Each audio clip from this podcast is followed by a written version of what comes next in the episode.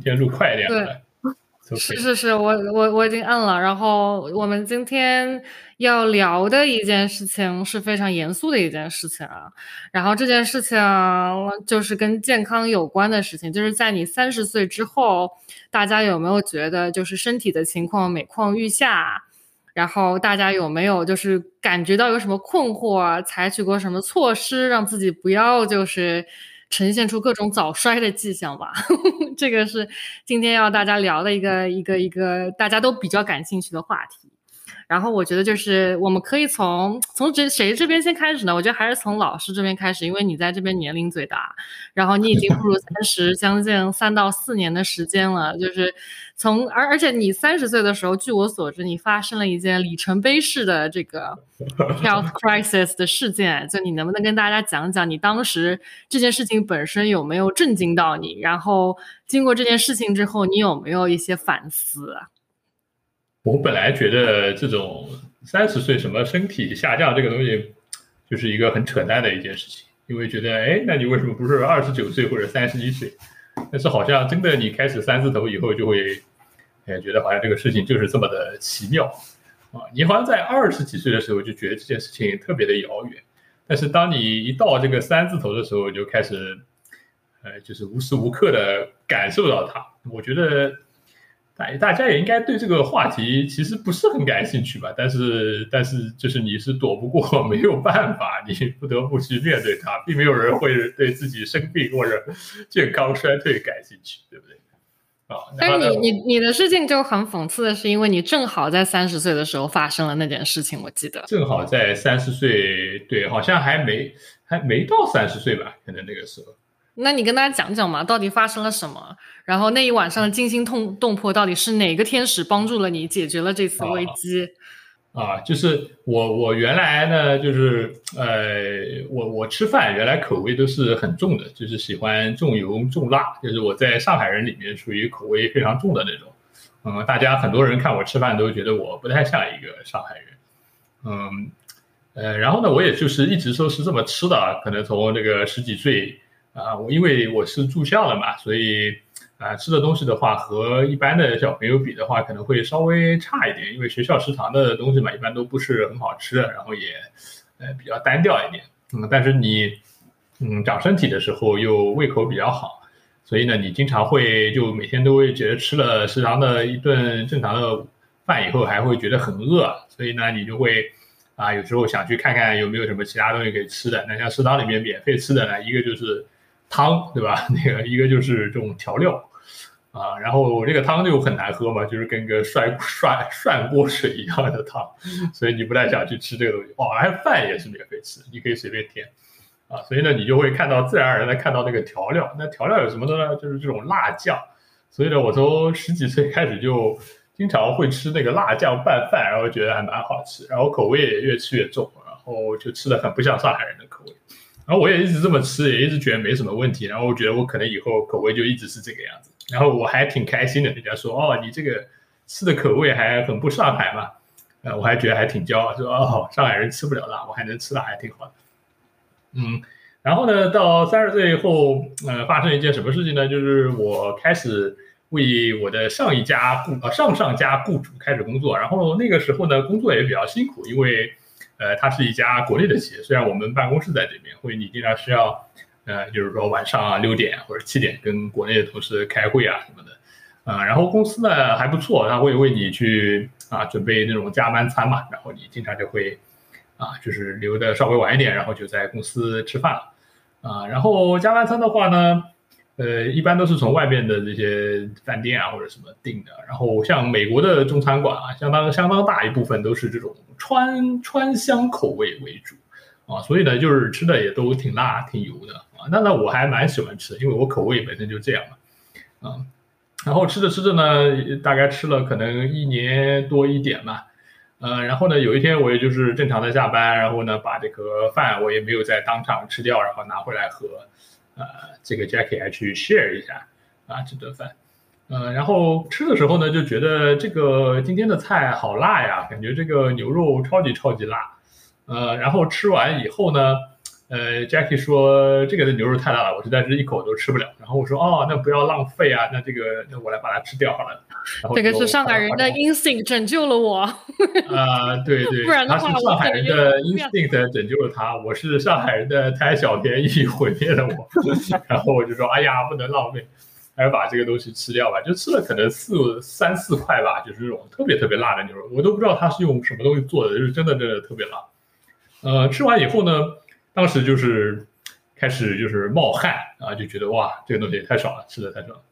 啊，然后大概呢，过了可能一两个小时之后，你会觉得开始隐隐的冒冷汗，然后觉得这个肚子不太舒服，然后呢，你自然而然就会想说，哦，那是不是我吃坏肚子了？嗯，然后呢，就去去上了几个厕所，然后后来发觉一点改善都没有，而且并且有一种越来越痛的一种感觉，而且是有一种就是有人在后背。呃，就是给你压着你，把你压弯的这种感觉，你就直也直不起来。然后你如果你直起来的话，会有一种撕扯的这种疼痛。所以我大概过了大概吃完饭，可能一两个小时以后，就已经整个人有点站不起来了。然后就只能，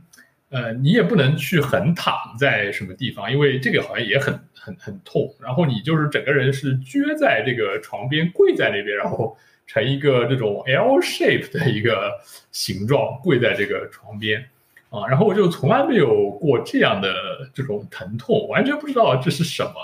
呃，完全跟之前你所有的认知都不一样，感觉这个和什么肠胃什么完完全全没有任何的一个关系，啊，然后呢，呃，我一开始就想，哦，那可能稍微稍微过一会儿吧，可能会会会慢慢的自己就好了吧，可能也就是吃坏肚子，上个厕所或者什么的。然后可能也就是忍了将近十五分钟，但我已经感觉已经过了好像两三个小时一样，就发觉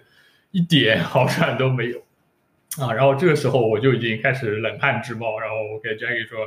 你能不能 送我去医院？”然后 Jackie 说：“啊，你好像没说，好像是我跟你说你一定要去医院。”我说：“要不要把你拉出去？”医院啊，这个时候已经晚上十一点了吧？因为因为我下班比较晚，所以吃完饭也就已经很晚了啊。然后呢？Jackie 说要不要送你去医院？然后我点点头说好。呃，然后 Jackie 说那你没有点头，你已经没有力气点头啊，已经没有力气了，就连头都点不了。说怎么送你去医院？然后呃，然后这就就是 For your information，Jackie 是一个完全没有任何这种什么看病经验，包括呃医院有哪些，你需要 book 什么东西才能去医院啊？然后我们边上保险是用来干嘛，他都不知道，什么都不知道。啊，然后我就只能去指指我手机，让他打电话 给我的一个同事，啊，然后呢，他就打电话给我第一个一个男同事，他人比较高，是呃身强力壮，然后想想让这个男同事能不能帮我扛到车上送我去医院，嗯，然后这个男同事说，嗯，我有点事情，呃，等会儿再说好了，然后就失败了，然后然后我就让他打电话给我第二个同事，第二个同事呢是个女同事。是一个很好的一个，也不是很好一个，是一个比较有生活经验的一个大姐。然后这个大姐就当场给他普及了啊，怎么呃，我们边上有些什么样的医院啊，然后怎么去 ER 啊，然后怎么去用保险啊等等啊。然后呢，有了这些信息以后呢，Jackie 才啊带上了我的保险卡。然后呢，我就是搀着他两个人，呃，一瘸一拐，就是基本上他都他就已经是搀着我，然后把我强行整到这个车上。啊，然后呢，那个医院可能离我们家也就十五分钟、二十分钟不到的这个路吧。然后我在车上，我只会说呃什么时候到，什么时候到，只会说这一句话。然后我们俩到医院的时候，可能已经十一点半，然后快十二点多左右，然后终于到了这个呃医院的这个 ER 啊。然后到了 ER 以后呢，就反正医生问了一些啊，你这个东西怎么样，怎么样？是一些什么毛病啊？哪里疼啊？或者什么什么之类的。然后医生说：“哦，你这个东西可能是这个，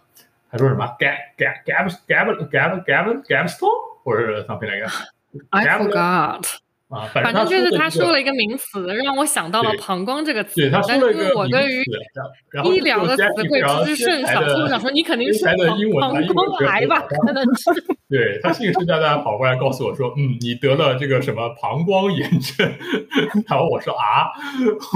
我感觉没有，不知道自己有这方面的疾病啊。”啊，然后呢？那个。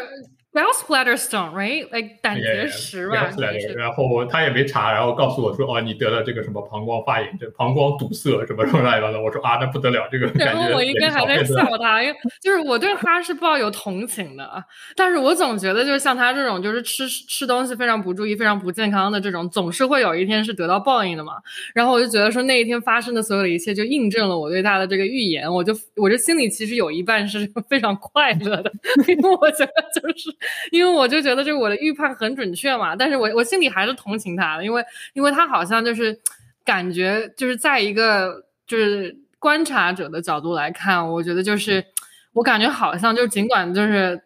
我也没有看过别人生孩子什么之类，但是我觉得他那天表现出来的那个痛基本上是差不多吧。然后然后然后一一一那个时候急诊室的护士好像还问他，就是 zero to ten，你觉得你自己痛在哪一个？level 上，我记得你好像说的是，好像是九点五，也不知道九点六，你就说是对我谦虚一下嘛，对吧？然后这个我就怕你说十了吧，感觉说你这个人哎不够谦虚，那我谦虚，我让个零点五分，说个九点五好了。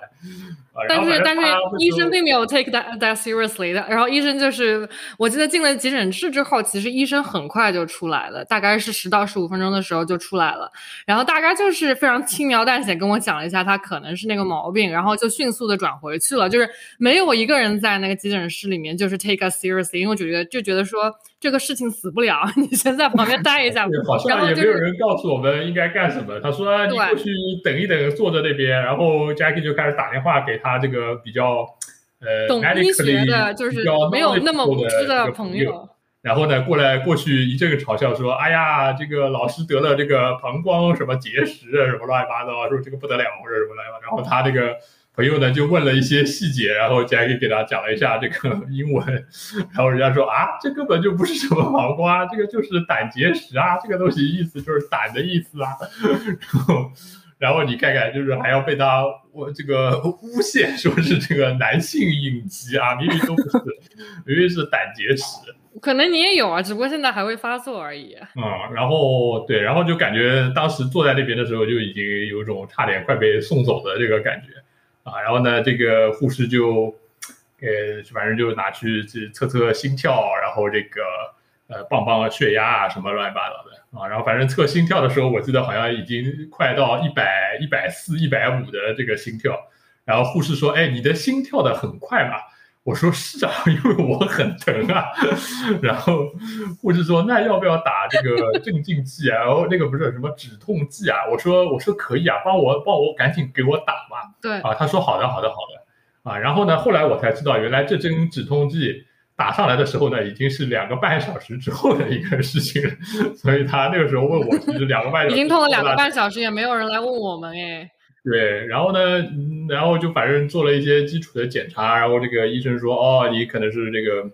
啊，就是胆结石吧，然后说，哦，也是需要做一些这个进一步的检查，抄一下这个什么 B 超啊或者什么东西的，然后你去那儿等着吧，然后就去那边 ER 那边坐着，啊，就是大概坐下来，可能你也坐已经坐不住了，因为就是你你坐在那儿也很疼，然后你整个人还是成一个 L shape。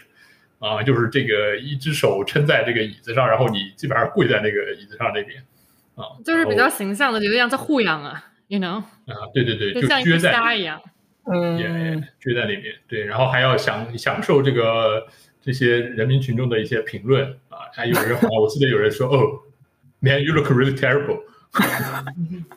那肯定 terrible，因为啊。然后可能就这样痛了大概四十多分钟以后，就完全没有任何的，就一直等了四十多分钟，没有任何的这个反应，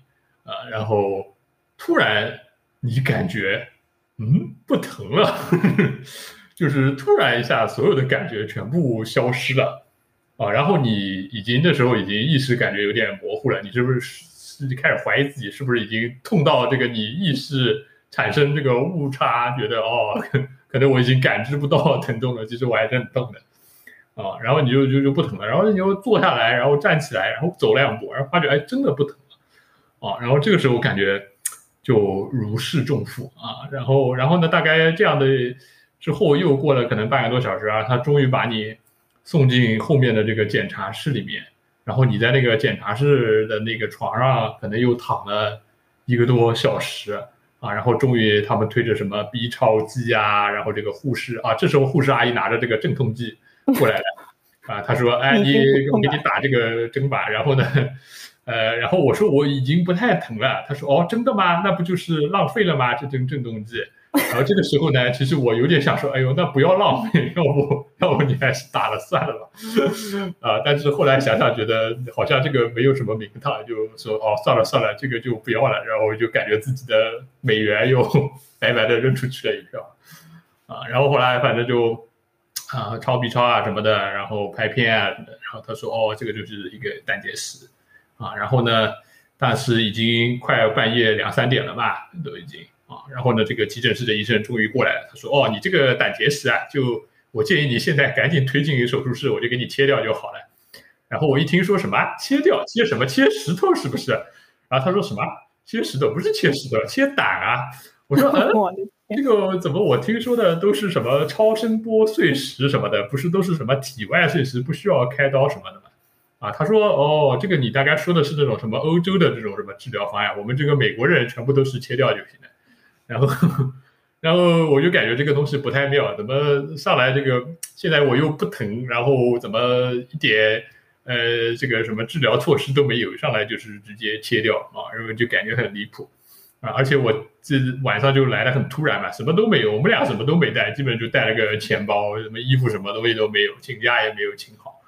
啊。然后呢，就是让你开膛破腹。对，然后深思熟虑说，嗯。呃，切可能要切，但 not today。然后告诉这个医生，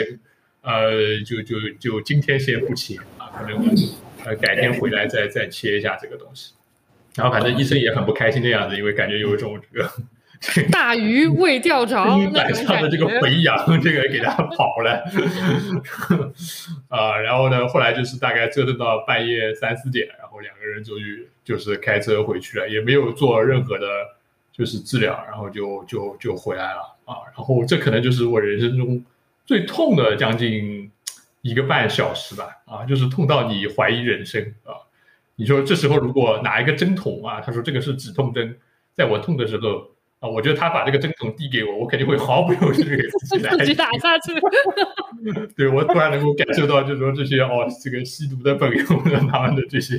痛苦到底是什么？我觉得哦，我可能也会做同样的事情。所以我觉得这里面有很多的点，就是我觉得医疗系统在美国还是有一些无力吐槽的吧。就是我们去的时候是一个急诊室，也是一个街道医院，但是它明显就是人员非常的不足。然后那一天的时候。好像只有两个值班的护士，然后那个急诊室里面最起码大概有十几个床位，然后当当然他们会先分那个比较重症的那些患者先治，所以等到我们的时候，其实我们已经在医院待了两个半小时了，也就是说老师已经在那里痛了两个半小时，将近两个半小时。然后至于他为什么后来会不痛呢？这件事情其实很神奇。然后医生就跟我们解释，一般就是如果你是胆囊炎发作，因为胆结石过多，然后引发炎症的话，你会一直痛下去的，直到那个。手术给你切除为止，但是那个时候那一天老师发生的这个情况，就是就比较是一个一是一个是一个 odds 的一个事情，就是就是他那个时候好像是胆囊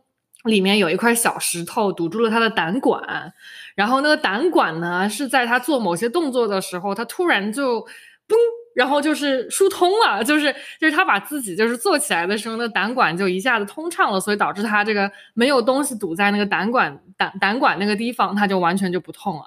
但是就是那那天晚上就是怎么讲，就是非常惊险。我就如果说他没有做起来那个动作，可能就是不可避免的，我们就马上要送那个手术室了。但是美国的这个。怎么讲呢？就是 therapy 的这个方向还是相对来说比较有侵入式的。让他说他其实是可以碎石的，但是他们那家医院和全美国也没有几家德国进口的那个机械，就是没有办法做那个胆内碎石这件事情。然后他说德国是有的，但是美国这边大部分的医院就是直接把胆囊切掉，然后切掉的副作用也会很大，就 包括你可能会拉稀几个礼拜，然后然后这也会影响到你的胰脏。嗯，我觉得胰脏这件事情比较吓人。嗯，然后我就想说，那可能也会影响肝功能，因为就真的就是中国成语讲的是对的，就肝胆相相照嘛。就如果说你的堆积的脂肪本来是在你胆囊壁的话，你就很容易在切掉之后堆积的脂肪在你肝的周围，就会可能会影响到肝功能，变成脂肪肝什么之类的。所以，所以我当时就觉得说不切还挺庆幸的，一个是因为就是那个。呃，就很庆幸那个石头最终能够找到它的出处，就走掉了。还有一件事情就是说，呃，不切也有一个另外很大的好处，就是它在你的身体里面埋了一个地雷和危机意识嘛。因为因为老师需要解决的这个非常根本的问题是他吃饭和饮食、睡觉什么，就是完全是不规律的。然后他就是那些那个小碎石，其实已经在他的体内积聚了大概有二十年了吧。然后呢，医生说这个量应该是有十五到二十年的这个量，所以他十五到二十年就根本就没有好好吃过饭，没有好好过锻炼身体，也没有好好的就是多喝水啊什么之类，这些东西都是有影响。所以，所以不切还有个好处就是让他随时保持这个警醒，就觉得我不能随意的对待我的饮食。所以他到他从那个两年前还是两年半前。那个那次事情发生之后到现在，他的饮食 都是要比以前要好很多的。所以当然我不知道明天会不会发，但是就是至少在这一段时间之内，他还是比较 disciplined。所以这可能是一个很大的 learning。但至于后来切不切，我也不知道。就是我觉得还是有空的话，可能还是会把它切了吧，或者就回上海做一个碎石手术之类的。说，所以石头还在吗？还在，还在那儿呢，很多。一颗还是好多颗？好多颗。好多颗小碎石，天呐！对啊，所以医生就是很惊讶嘛。那个德国医生本来就是想要过来切他胆囊的那个医生就说：“你这个年纪才三十岁，他说你这个胆囊的这个情况，感觉一般都是六七十岁以上的老人才会有的，因为他积聚了那个叫什么。”五六十年的这个油 油，对不对？就是就你怎么会就是这么年轻的身体里面会有这么大的一个负担？我听到这句话的时候，我是觉得非常尴尬的，因为我觉得像。这个是个在美国工作的医生给你的一个统计数据，就是大家都知道这边的 diet 都是那种高糖高油，然后平时吃饭也非常不注意的，就不是非常健康的一种 diet。你既然作为一个中国人，而且是出生在饮食相对来说比较清淡的上海，竟然会有出现这样子的情况，所以这个东西就是一定要敲警钟。我问医生说这个石头会 magically 消失吗？他说不会的，等你火化的那一天会慢慢的烧出来一坨小石头。就是舍利子，所以那天晚上，其实就是如果你真的被医生带节奏，我们可能就去做了这个手术，但是还是会有那个 pros and cons 嘛。就是那医生是真的真的是非常建议我们把它切掉，他可能在临床上面看到了，还是切掉之后，就是对一个人的生活质量可能会比较好一些，就是你就可以放开肚子乱吃了嘛。但是。At the same time，你也觉得放开肚子乱吃，这也不是一个非常好的指向性的一个 improvement 的一个一个事情。就就这个人还是原来的这个 diet behavior，那那那那那那这些脂肪肯定会转移到其他器官去的呀，对吧？所以我觉得这还是挺挑战人性的。现在我觉得老师就应该就是比起两年前，应该是时刻处在一种危机感中。就我看他就是。以前点菜都是基本上会点那种非常油腻的那种什么臊子面是吗？现在我感觉这种情况少了很多，他基本上都会觉得就是摸摸自己的胆囊，然后 再开始做出比较感觉没有这个胆量，哎，仿佛没有了胆量去吃。确实，确实，这个你胆里面的这个量被石头撑了大概百分之八十，你所剩下的胆量可能也只有百分之二十。还是不做这件事情。哎呀，好了，这就是我的故事。那阿欢呢？你已经过了三十哦，是从年龄这边开始？从从大到小，我从天呐，我觉得我三十岁那年好像也发生了大事呢，就是就是我觉得我的健康问题，我觉得我应该有很多健康问题，但是我这个人呢，就是在健康这件事情上，我觉得跟很多人一样，就是。比较鸵鸟的那种心态吧，就是一直都不敢检查身体。然后我觉得我最近一次检查身体，我觉得就是还好我不是那种什么健康博主，不然的话，但我也不可能成为健康博主。就是我觉得大家肯定会就是大家就不要学我啊，因为我我我已经可能十年没有做一个全身的这种体检了。然后我觉得我我我比较可见的我自己就是身上最大的毛病和我最大的这个命脉所在，应该就是我的牙齿。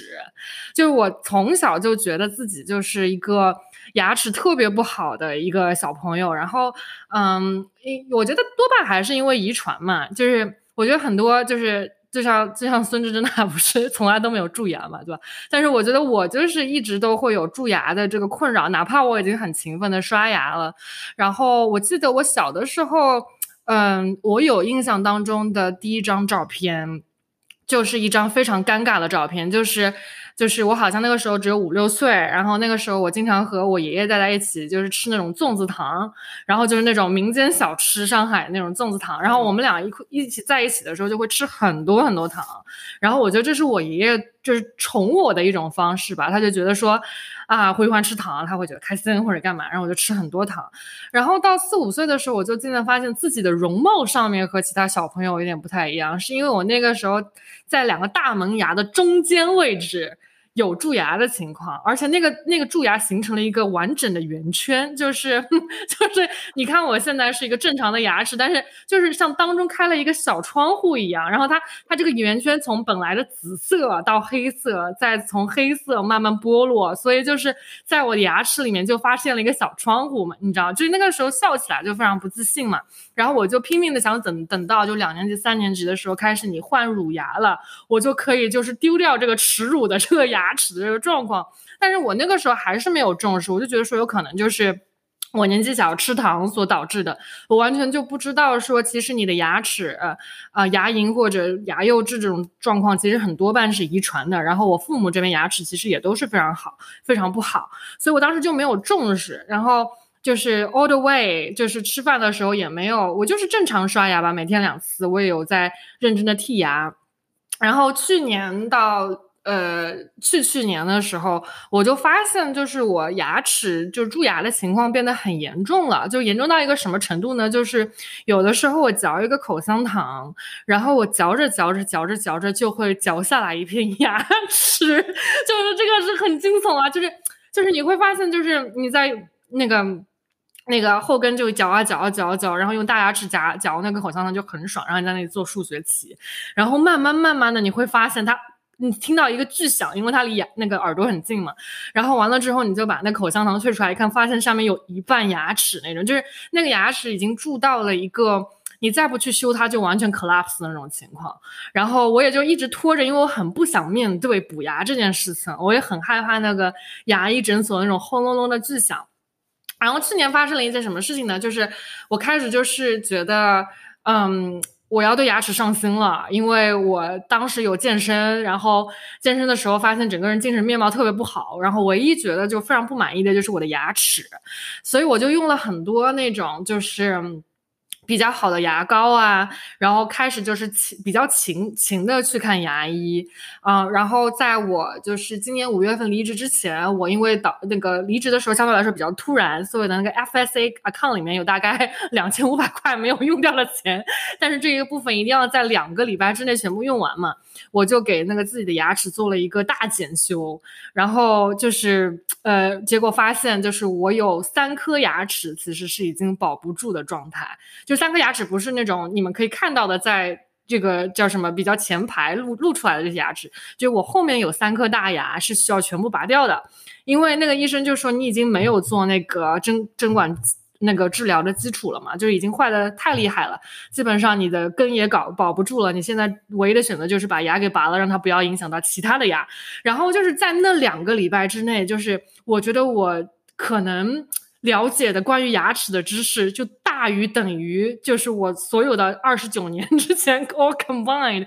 我觉得哇天呐，牙齿真的就是打开了我一个新世界，就是就是我根本就不知道牙齿是可以就是持续生长的。我就就是就当要做这个拔牙这个决定的时候。医生就说：“那你拔了上面的那个大牙，你下面那个牙可能要装一些牙套，因为就是这样子的话，你的下面的牙齿才不会继续生长这样子。然后你还是可以有一个比较舒适的这种咬合的状态。然后我想说，天呐，牙齿会再长！然后我就是非常无知的一个状态。然后我也是以非常无知的状态，觉得说，那既然你跟我说三颗牙要拔，这个是对其他牙有好处的，然后我就当场签了，说我一定要把这个三颗牙尽快的拔拔掉。尽管我对于就是牙牙齿拔掉之后的那个术后护理是全然无知。”是的，所以就是在某一个这个风和日丽的星期一的早晨，我来到了这个牙科医院报道，然后发现了一个很帅气的牙科医生，然后我就觉得很放心的把自己交给了他。结果后来就经过四十五分钟的拔牙呢，我就三颗牙齿就全部脱离了我的身体，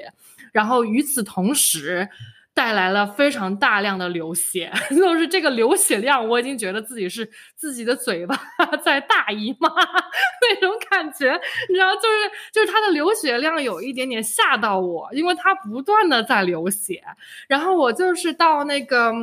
嗯，那个那个 Right Aid 买了非常多的那个。嗯，棉棉布，因为因为就是他发给我那些 simply 就是不够用的，所以那个流血的状况大概持续了整整四五天，然后我就每一天就是口含一口鲜血，然后再跟最后就是同事交接开会什么之类的，然后那个就一直在渗血，然后导致我觉得说我可能会因为失血而休克，就是就是因为实在是太恶心了，然后那个感受是就是。你有一大包血包在嘴里，但是你又不能就是去冲血，因为如果你要漱口把这些血冲掉的话，你再给你的牙床 apply 一些 pressure，那就会 流血流的更加的厉害。然后这件事情结束之后呢，就是我就发现哦，I turn into a stronger person，因为我再也不怕流血的事情了，因为我流了好多好多血。但是就是我觉得在术前医生没有好好跟我交代的，就是这个拔牙后面会发生些什么，然后会造成你的。生活当中有哪些东西的变化？就比方说，我吃东西真的再也不香了。我觉得就是这个是拔牙之后我最后悔的一件事情，就是就是你你的舌苔。和牙齿对于食物的这个接触面就发生变化，就是我有大概有六到八个面相都没有办法品尝到食物的滋味，所以我就觉得，就每次吃饭我都觉得说都不是特别香。然后第二个我觉得非常明显的变化就是说，导致我的脸型变得更长了。我觉得就是我本来的脸型就是属于比较长的，但是我现在就照镜子的时候很明显的感觉到，就是我的下颚部分有明显的收缩这样子。所以就是我觉得这可能是。这个三十岁之后，我觉得带给我最大的这个困扰吧。但是我觉得，就和老师一样，我的情况也是三十岁，你受的那个罪都是因为你二十九年没有 take 你的健康 seriously，然后你你不够。就是对健康负责任，你也没有 apply enough 的 self care。你你 take seriously 了，只不过你去了这个黑心牙诊所。哦，对对对对对对对，就是就是那那一次拔牙之后，其实还有一个隐患我没有解决，壮壮就是就是嗯，我我其实有一颗大牙，只是做了针管治疗的。然后那一次呢，其实是我。在大学的时候，暑假的时候，在上海的一个牙科医院做的。然后那个牙科医院呢，是我姨妈好心带我去的一间民间牙防所。就是一般你要如果要修牙齿，你就可能会去第九人民医院这种比较正规的三甲医院。但是我们实在是等不到那个那个挂号了，就是因为九院实在是太忙了，所以就是我就我就就是让我姨妈带我去了一间她她经常会去的一个位于上海市闸北区 青云路附近的一颗牙牙防所。然后某某弄堂里的牙防所啊，对对对。然后他的那个招牌只写了牙医这两个字，就是而且是那种红匾额写的牙医这两个字。然后进去之后，你就会发现你的这个厕所就完全是搭着那个 X-ray 的房间，就是非常不正规。然后是一个女医生给我做的根管治疗，然后我也上了牙冠。然后做检查的时候发现，就是在美国这边在做检查的时候发现，那个女医生给我 apply 的牙冠和我的牙床之间有一条非常明显的缝隙，然后因为那条缝隙，所有食物的细菌都被带进去了，所以就是我之前做的 recanal 还有 crown 要重新再拔掉重做，就是就是那个时候我好像记得我只花了三百八十块钱做了一个 recanal 和那个 crown。那可能是在美国的十分之一左右的价钱嘛，对，不上班花了三千八重新做了一个 美元美元。就是我就我就真的是要就是诚心的劝大家，就是说就是你你们所就是自己为自己健康的投资，最好是怎么讲比较 space out 的，就是说你经常一定一定期的去检查你的牙齿，然后就算你约不到那种最好的医生。嗯，你也可以至少有一个 buffer，因为你前半年已经有检查过了，对吗？但是因为我那个时候就真的非常非常急，然后所有要要做完的这个治疗就非常非常多，所以就是就是，而且有一些贪小便宜的这种心态嘛。但是就不能不不能全怪我，我觉得还是还是因为就是美国的这个医疗系统，我当时实在是觉得太受不了，特别是对那个学生朋友来说，根本就没有办法 afford，所以就在上海趁一个暑假做了这样这样一件事情，对，就非常非常后悔，就就等于说。因为重做的话，其实比你单纯就是第一次修复的那个费用要更加高，因为医生要帮你清理、消毒、拔掉，然后重新敷膜，然后重做。所以，所以那一次经历还是我我还挺震惊的。然后我觉得那个老医生在跟我 comment 的上海女医女女牙医做的这个这个手术的时候，他还非常非常 considerate，他说啊，I think she tried her best，然后但是你这个做的非常他们怕自己的饭碗砸了，就哪天自己没做好，然后被人家。这个喷了，然后自己的饭碗也砸了。对啊，所以就尽量就是不要省钱。就是我还是比较相信，在这边就是受过四年专业 professional school，然后那些牙医毕业，嗯，他们肯定有就是比较他们过人的地方吧。所以就算就是贵一点就贵一点吧，我觉得就是贵一点也不太会带来一些未来的隐忧啊。然后我觉得这是比较比较重要的那种对于健康的投资吧。对，我觉得我比较，我可能是心里面有很多病吧，可能，但是我我还没有还没有查到，所以可以先跟大家分享一下我牙齿方面的一些事情。牙齿我也有共鸣的，但我至少比 阿欢你好一点，我就是可能二十五岁那年突然之间有了觉悟，我想说我该去，我开始也是鸵鸟式，不愿意去看牙。其实我学生的时候看过，但是我知道我有很多蛀牙，但是那个时候没钱，我可能补了。一次吧，啊，就把几个比较严重的给补了，然后后来剩下的我就没有去补，而且那个就是土耳其牙医大叔，就是让我感觉很不适，you know。后来二十，对我二十五岁时候说不行，我一定要去看一看，然后那个 X 光拍下来，我有十七颗蛀牙。我就我差不多，我有大概七到八颗，每一次去都是七到八颗，而这七到八颗都是不一样的。然后我每次都是约，就每因为我保险没有办法 cover 一下子 cover 那么多嘛，那么多。然后他，然后我记得我就是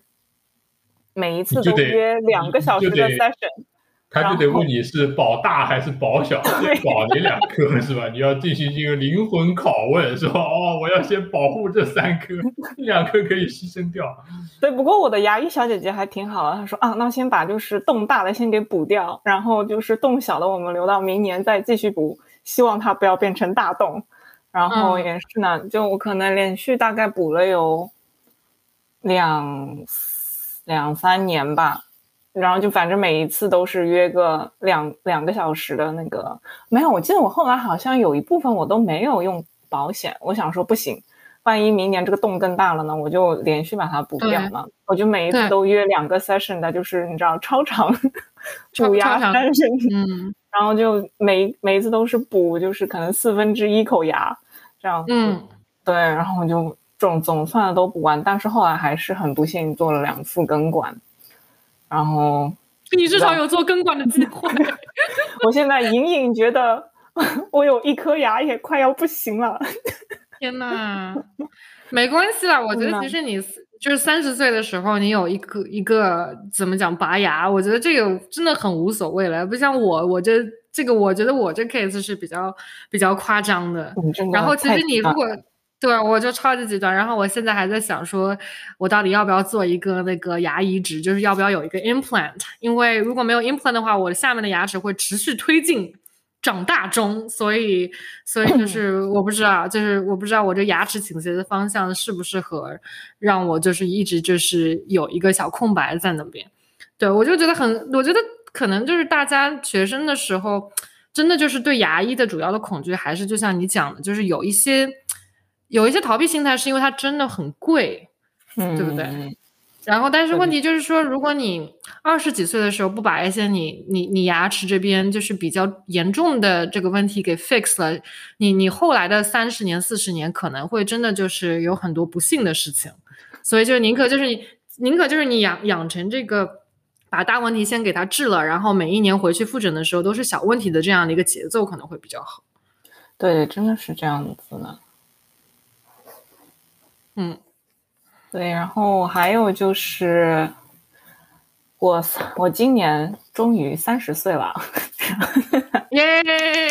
！Welcome to the club，一群奔四的人。然后我就记得，其实我是我觉得我突然我开始走下坡路，不是倒不是出现在就是正好今年。但更好像明显的是去年吧，就去年疫情开始的时候，二十九岁，然后开疫情开始的时候，就你突然之间就不出门了嘛。然后我平时就挺宅的，然后突然觉得，哎，这躺在家里多爽，不要出门了，也不要走路了。然后就后来就发现不对呢，你就我随便走走路，我都觉得我膝盖痛。然后我就还记得，好像去年。嗯，可能年终的时候吧，就突然之间我就有一天醒来，我就觉得头很痛，然后就是那种头有种像撑撑住的那种感觉，就是胀痛嘛。然后我想说，完了，我得绝症了，你知道？因为因为我不觉得我有感冒或者是什么那种感觉，而且是那种肌肉性的这种疼痛。然后，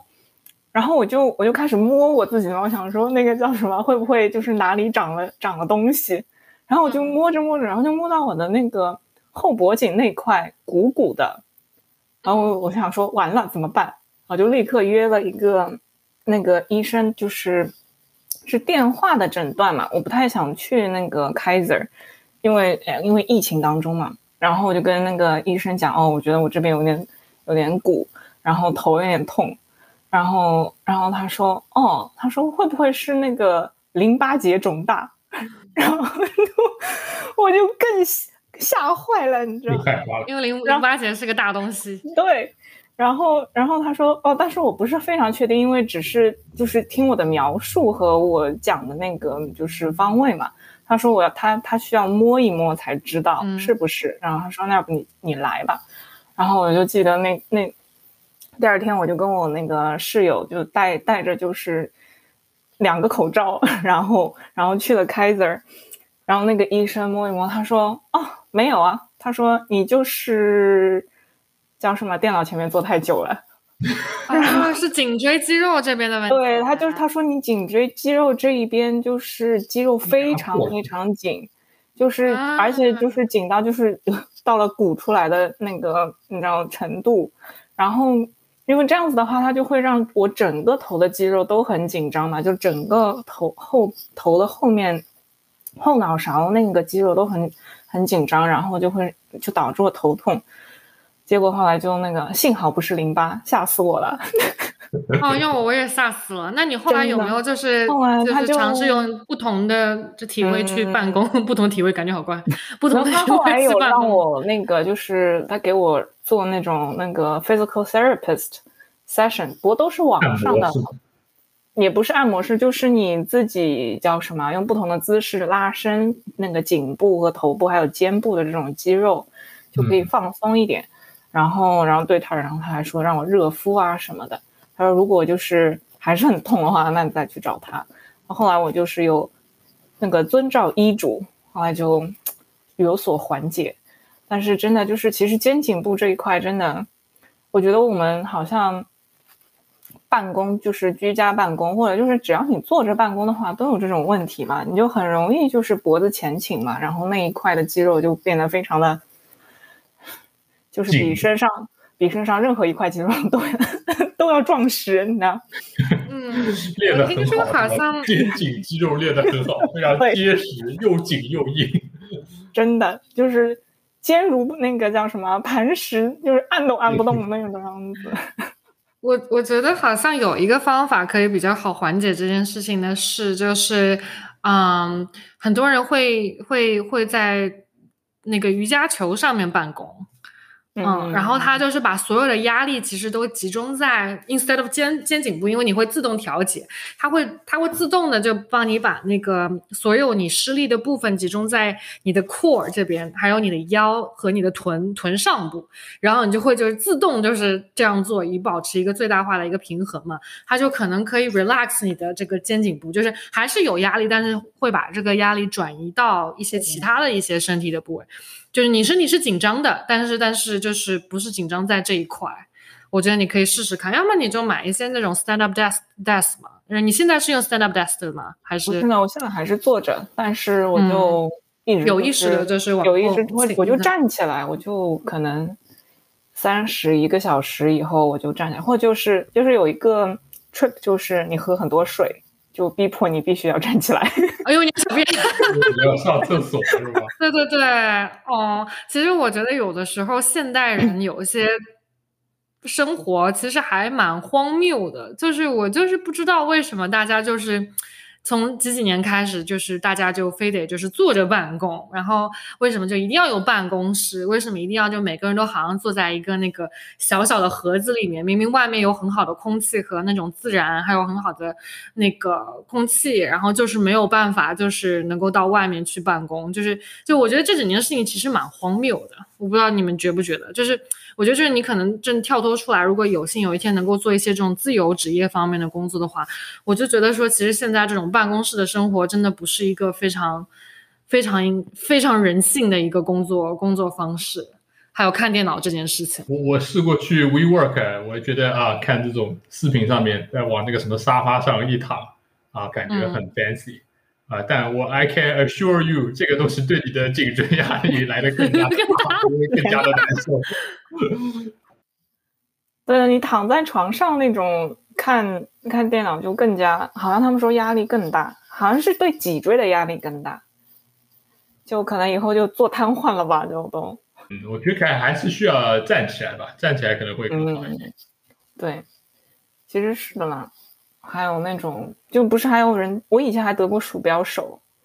就我突然就觉得我的那个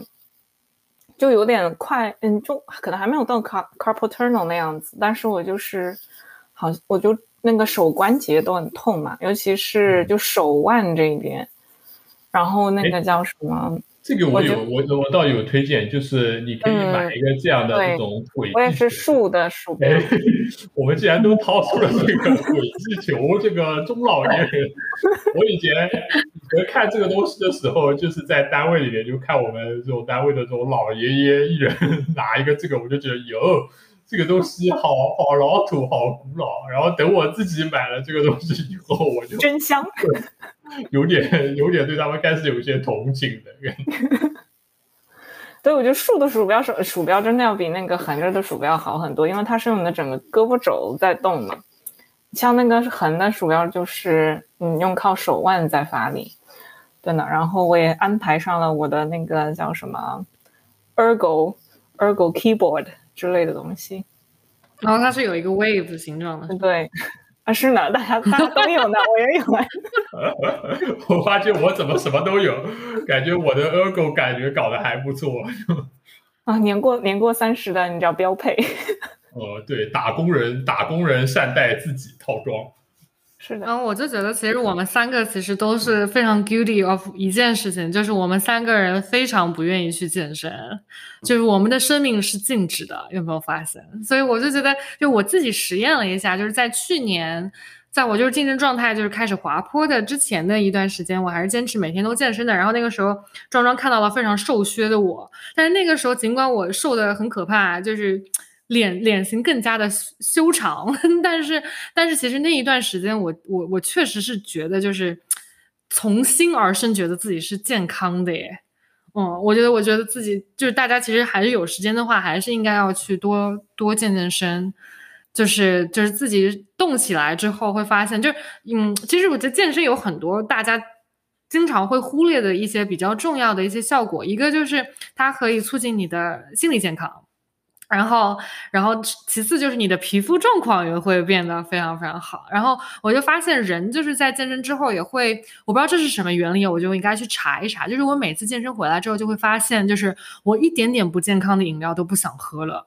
也不都是也不是因为就是有这种负罪感，你就是觉得你就 naturally 就是当你从一个就是跑步机上下来的时候，我第一个想喝的东西是橙汁，而且这个东西不是不应该是那种不是那种那种那种 concentrate 的那种橙汁，就是那种鲜榨橙汁。我就觉得说就是人的那个思维、想要的东西，还有这个欲望都会发生改变。哦，所以我觉得我我 highly recommend 大家都从走入健身房一小时一周 开始做起，就不用每天都去，但是就尝试就是还是要抽出时间来，就是保护自己的身体吧。真的，其实我觉得那个去健身房有时候还是有点难了。其实对我来说，就是走路很就走路其实就已经很有用了，因为就在疫情之前，我每天因为我上下班的话，我总是。就不算很多，但我至少要走个四五千步吧，因为就是来来来回的话，就是路上总是有那么一几小段要走路。然后我中午也会跟我同事出去买饭啊什么之类的，那你也会走走个一两千步这样子，所以我就不觉得有什么问题。然后，然后我也不会就是可能稍稍某一次胡吃海喝一下，也不会变很胖啊之类的。但疫情一开始，你一不动，它就。就迅速长胖啊，然后关节什么哪哪哪都不好了，然后但我最近就开始的话，走路就我恢复走路这项运动，这是我的唯一运动。但是就是我就发现，就几个月以后，我就我就觉得我的关节好像比之前要好很多，没有这种磕磕作响、隐隐作痛的那种这种感觉了，有打开的感觉。是的呢，有舒展开来了呢。所以其实走就光光走路的话都很好啊，也不用一天走一万步，一天走个可能四五千步，我觉得都很好。嗯，对，反正总总体总体来说，就是一定要就是让自己动起来，然后特别是在疫情的时候，苹果手表去去督促自己是刷那种步数啊或者什么的。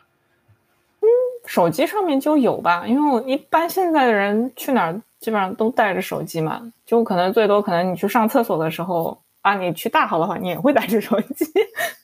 就可能就哦，就可能一可能也就几百步，你不带手机，所以也无所谓了。手机这么这么厉害的吗？这个步数也对啊，就苹果里面那个 House 里面有啊，它哦，还有记得，所以我我开始是想说啊，我要不要去买一个？但想想也没有必要吧，就可能买了那个，你会走的，一开始会走的比较勤快吧，因为为了刷那个。为了为了刷新你的记录，甩那个闭环是吗？